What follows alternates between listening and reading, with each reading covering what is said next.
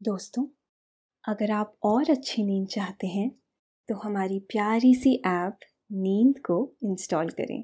इस ऐप पर आपको एक्सक्लूसिव स्लीप स्टोरीज मिलेंगी। इंस्टॉल करने के लिए आप हमारी वेबसाइट नींद डॉट ऐप पर ज़रूर आइए।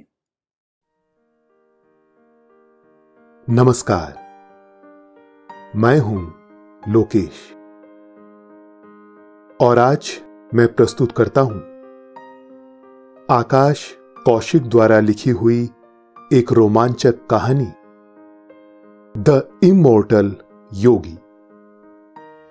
जो आपको लंबा जीवन जीने का रहस्य बताएगी। ये कहानी एक ट्रेवलर के बारे में है, जो अपनी यात्रा में एक ऐसे योगी से मिलते हैं जो अपने योगा और आयुर्वेद के कारण 125 साल तक जीवित रहे। ये कहानी हम सभी लोगों के लिए एक उदाहरण है कि किस तरह अपने खान पान और मन को नियंत्रण में रखते हुए जीवन जिया जा सकता है और असंभव को भी संभव करके दिखलाया जा सकता है। योगी ने कई रहस्यों का इस कहानी में ज़िक्र किया है, जिसे अपने जीवन में लाने से असाधारण बदलाव देखने को मिलते हैं। तो आइए सुनते हैं अब तक की सबसे रोमांचक कहानी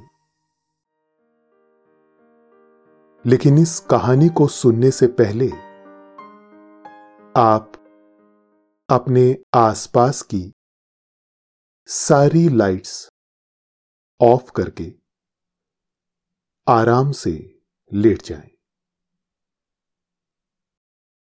अपनी आँखें धीरे से बंद कर लीजिए। अब थोड़ा सा अपने शरीर को आराम दीजिए। थोड़ा और आराम।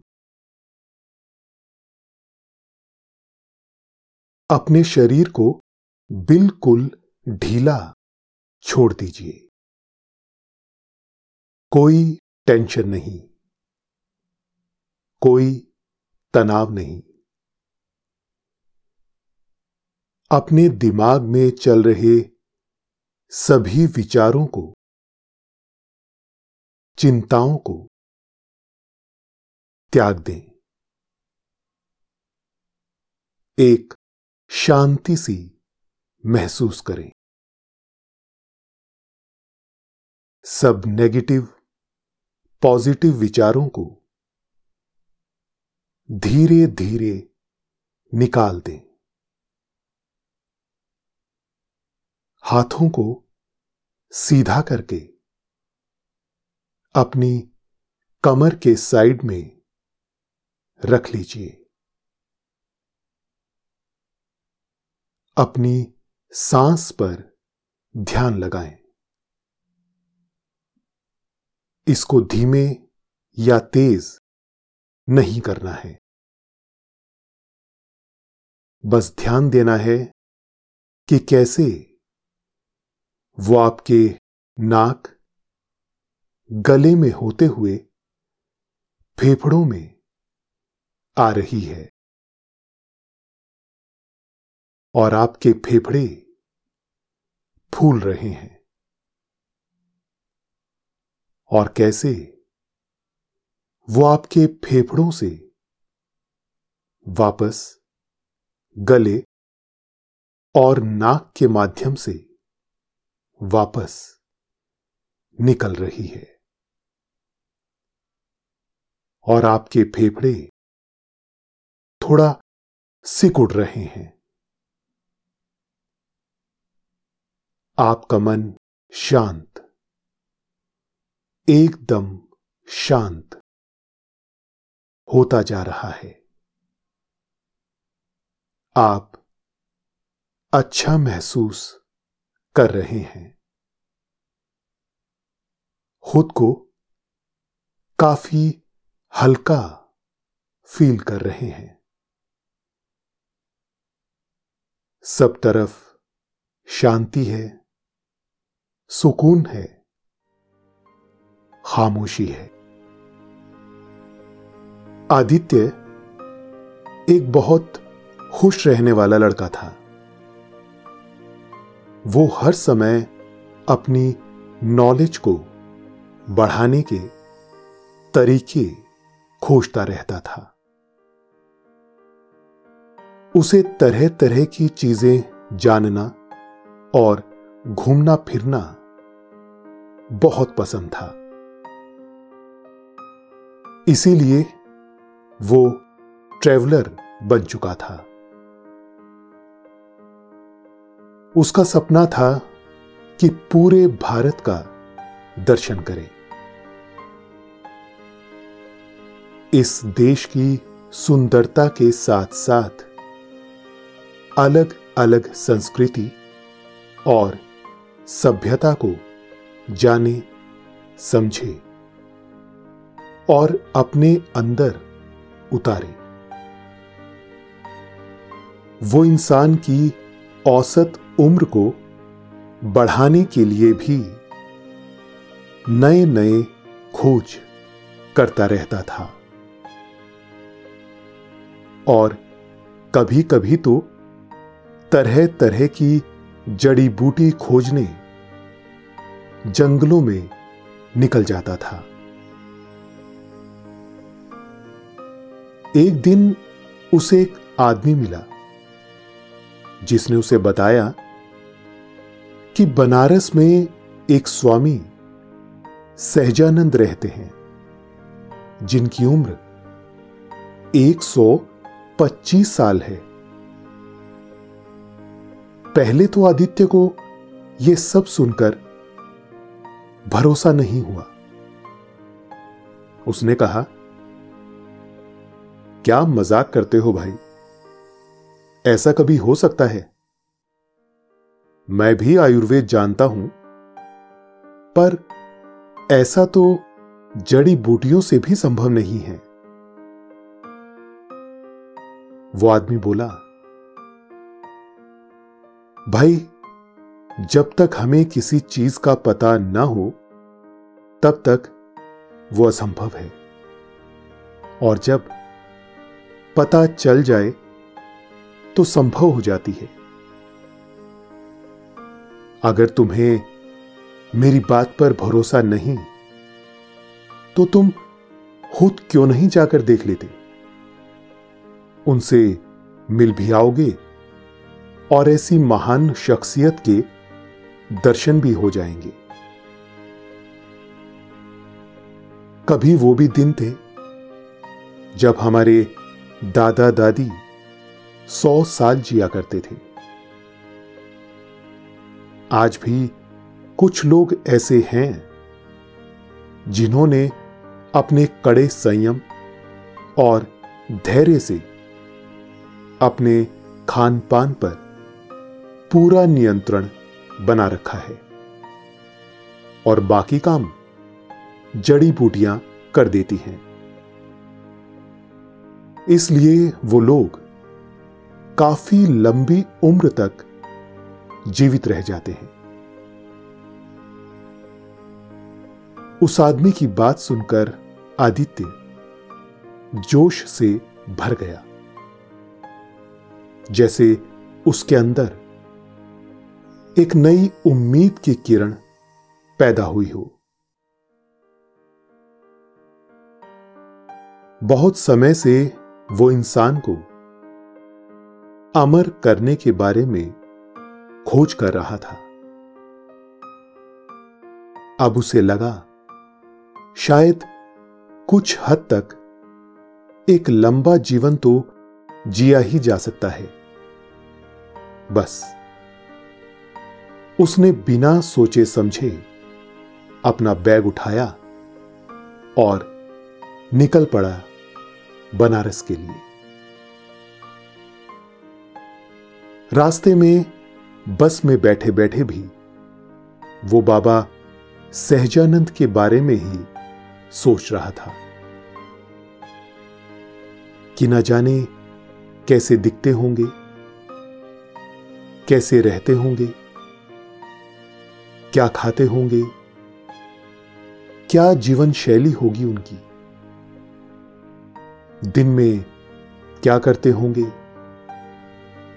रात में क्या करते होंगे? ऐसे तरह तरह के सवालों ने उसके मन को घेर रखा था। सफ़र कैसे कट गया, पता ही नहीं चला। और अगली सुबह वो बनारस पहुँच गया। वहाँ पहुंचकर उसने सबसे पहले एक होटल लिया। अपना बैग कमरे में डालकर झटपट नहा धोकर तैयार हुआ और बिना समय गंवाए बाबा सहजानंद की खोज में निकल पड़ा। घाट घाट घूमकर उसने बाबा के बारे में पता किया। किसी ने बताया कि वो हरिश्चंद्र घाट पर मिलेंगे। तो किसी ने बताया पंचगंगा घाट पर।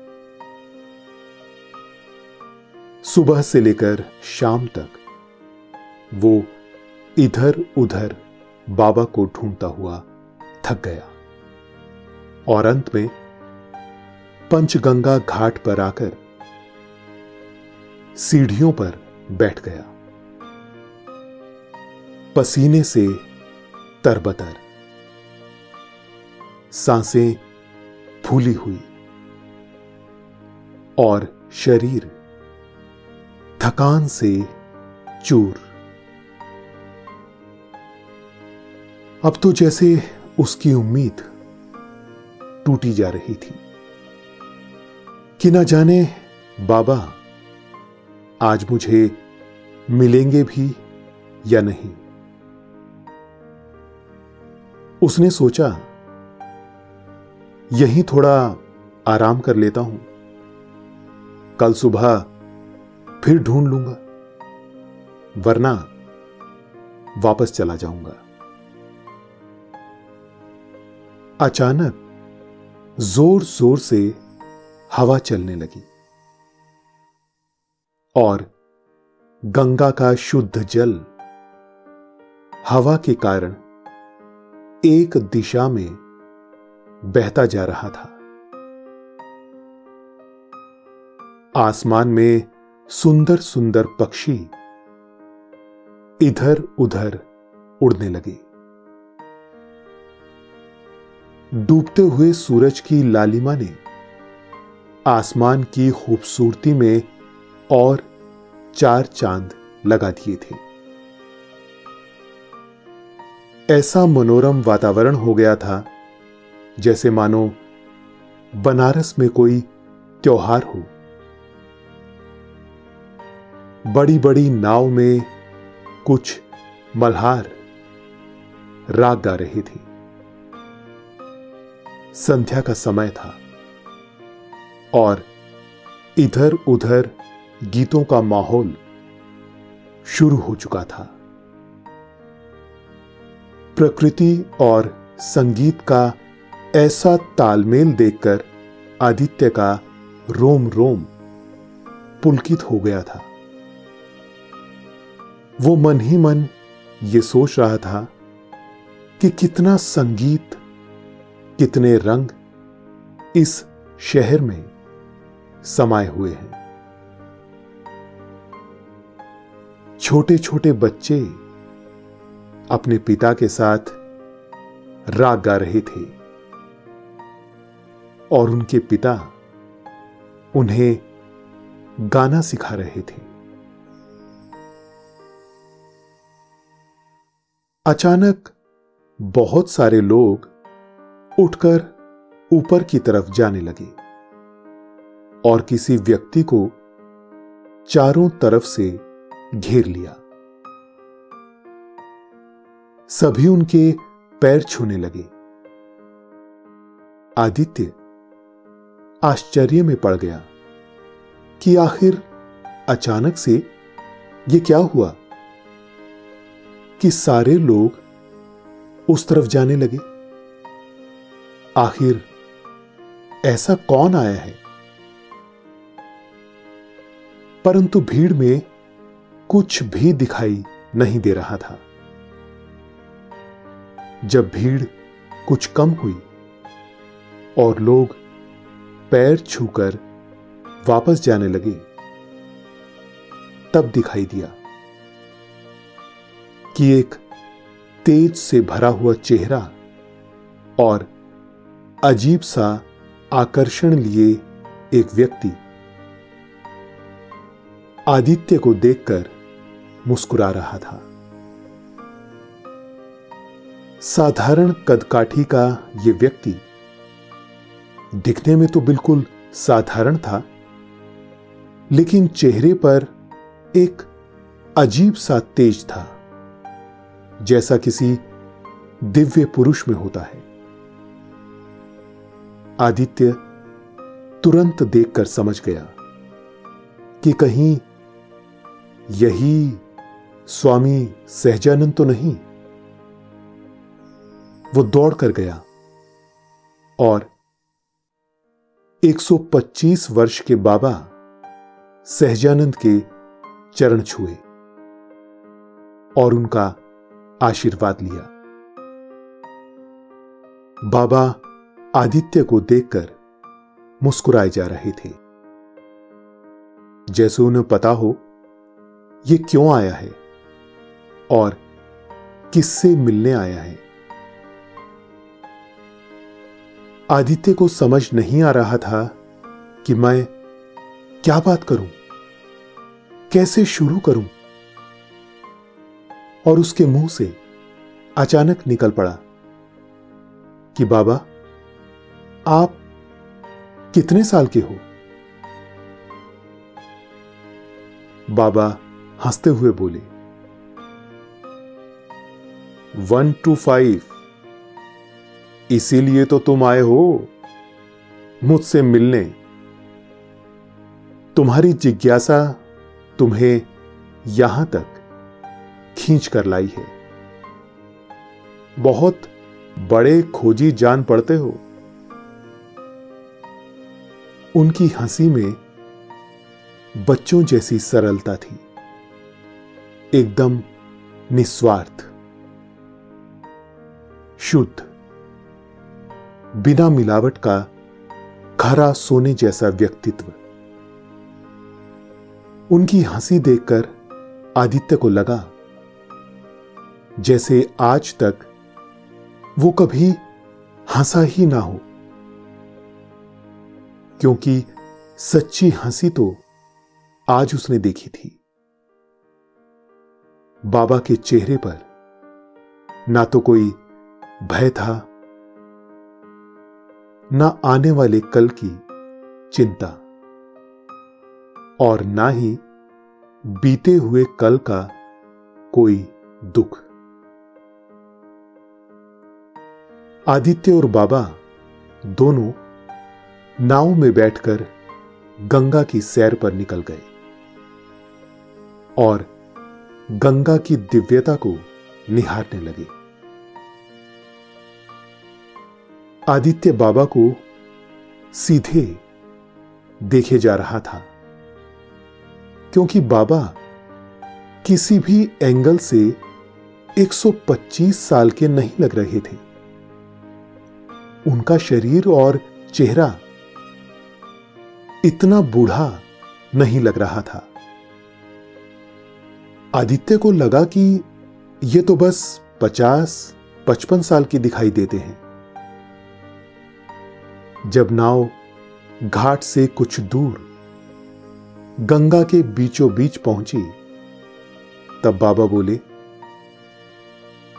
कि संसार के इतिहास में मेरा जीवन एक उदाहरण बन चुका है। हालाँकि, मैं इतना लंबा जीना नहीं चाहता था। ना ही आज चाहता हूँ। पर सब कुछ प्रभु की इच्छा से हो रहा है। इतनी लंबी आयु का सीक्रेट बताते हुए बाबा ने कहा कि मैंने बहुत पहले तकरीबन छह साल की उम्र में ही सोच लिया था कि मुझे कैसा जीवन जीना है और किन चीज़ों पर सबसे ज़्यादा ध्यान देना है। क्योंकि बाबा देश विदेश घूमते रहते हैं और लोगों को जागरूक करते रहते हैं, इसलिए वो बहुत अच्छी इंग्लिश भी बोल रहे थे। मल्हार चंपू चलाता हुआ दोनों की बातें बड़े ध्यान से सुने जा रहा था। बाबा बोले, मैंने बचपन से ही एक आश्रम में योग सीखते हुए अपना पूरा जीवन बिताया है। मैं जानता हूँ जिसने जन्म लिया है, उसका मरना भी तय है। ईश्वर को शब्दों से समझा नहीं जा सकता। इसलिए धरती पर गुरु ही ईश्वर का रूप है।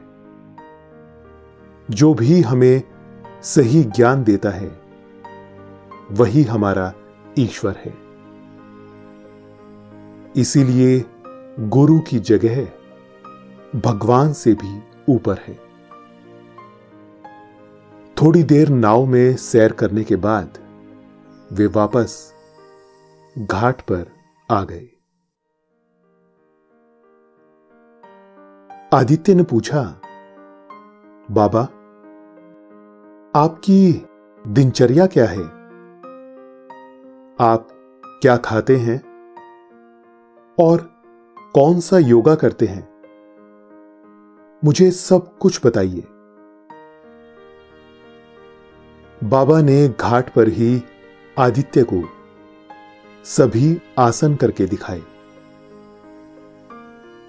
इतने कठिन कठिन आसन कि कोई नौजवान भी ना कर पाए। ऐसे आसन बाबा ने आदित्य को करके दिखाए। हाथ, पीठ पर और पैर हवा से बातें करते हुए।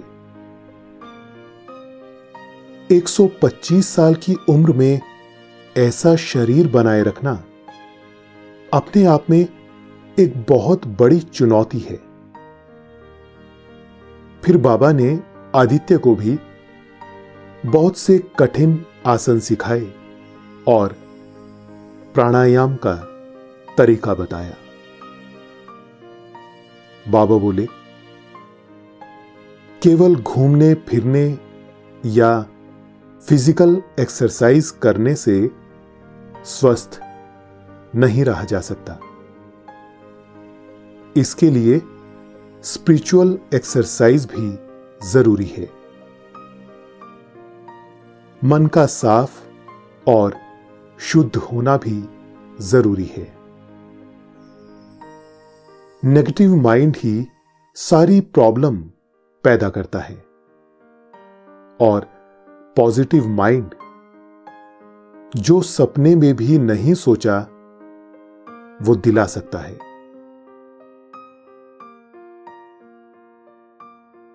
गुड कर्मा इसमें बहुत हेल्प करता है। उससे मन साफ़ रहता है। और काम में लगा रहता है। अकारण किसी को परेशान ना करना और हर इंसान को एक ही नज़र से देखना, ये सब चीज़ें योग के साथ मिलकर शरीर की आयु को बढ़ा सकती हैं। क्योंकि योग अंदरूनी खुशी और शांति देता है। बाबा आदित्य को अपने आश्रम की तरफ़ ले जाने लगे और रास्ते में कुछ और सीक्रेट आदित्य को समझाने लगे।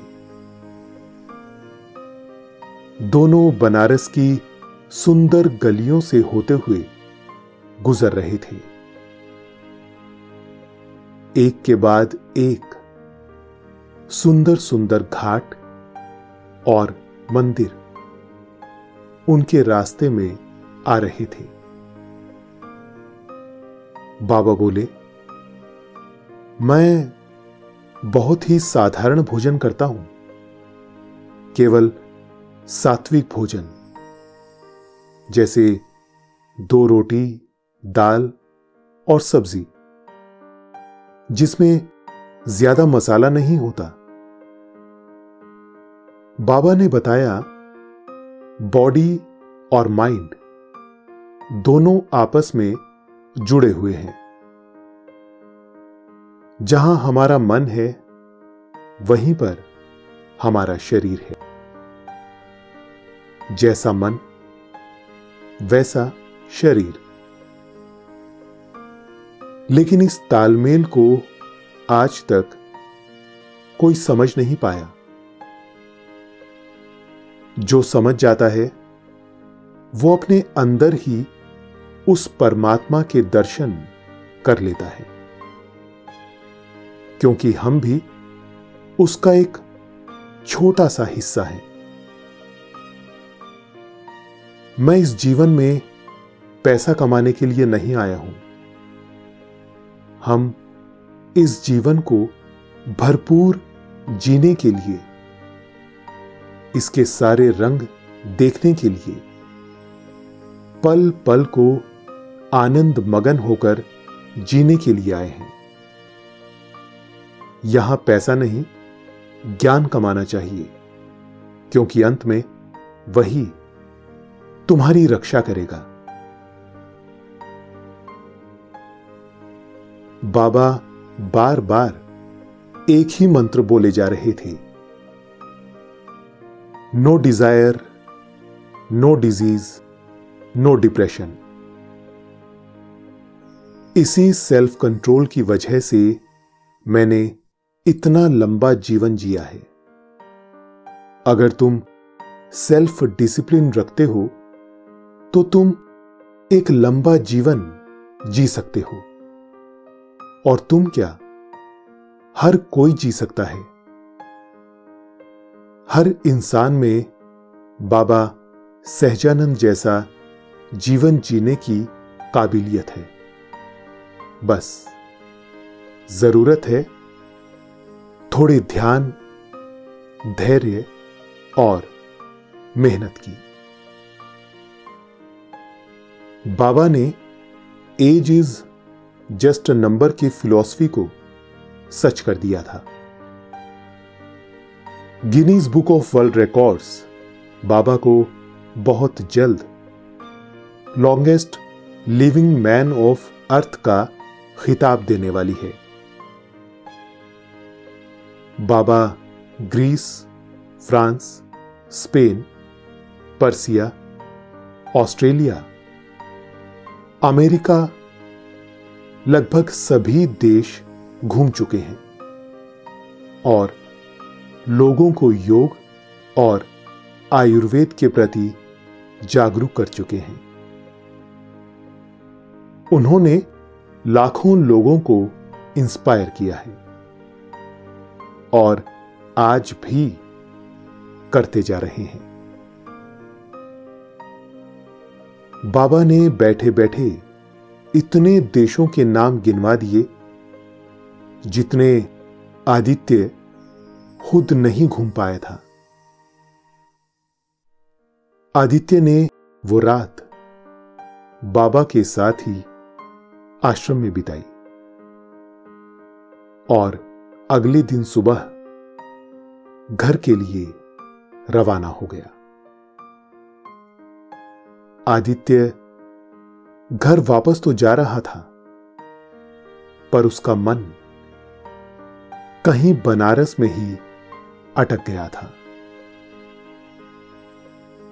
बनारस की खूबसूरती, वहाँ के लोगों का प्यार और बाबा सहजानंद का गहरा प्रभाव आदित्य के ऊपर छा गया था। सच में, बाबा केवल लंबी उम्र के व्यक्ति ही नहीं, बल्कि सबसे ज़्यादा खुश इंसान भी हैं। बाबा का वही हंसता हुआ चेहरा, बच्चों जैसी निश्चल मुस्कान, आदित्य की आँखों के आगे आज भी जीवित है। आपने ये कहानी सुनी? कहानी द इमोर्टल योगी की। आपको अच्छा लग रहा है। और समय हो गया है आपके सोने का। आप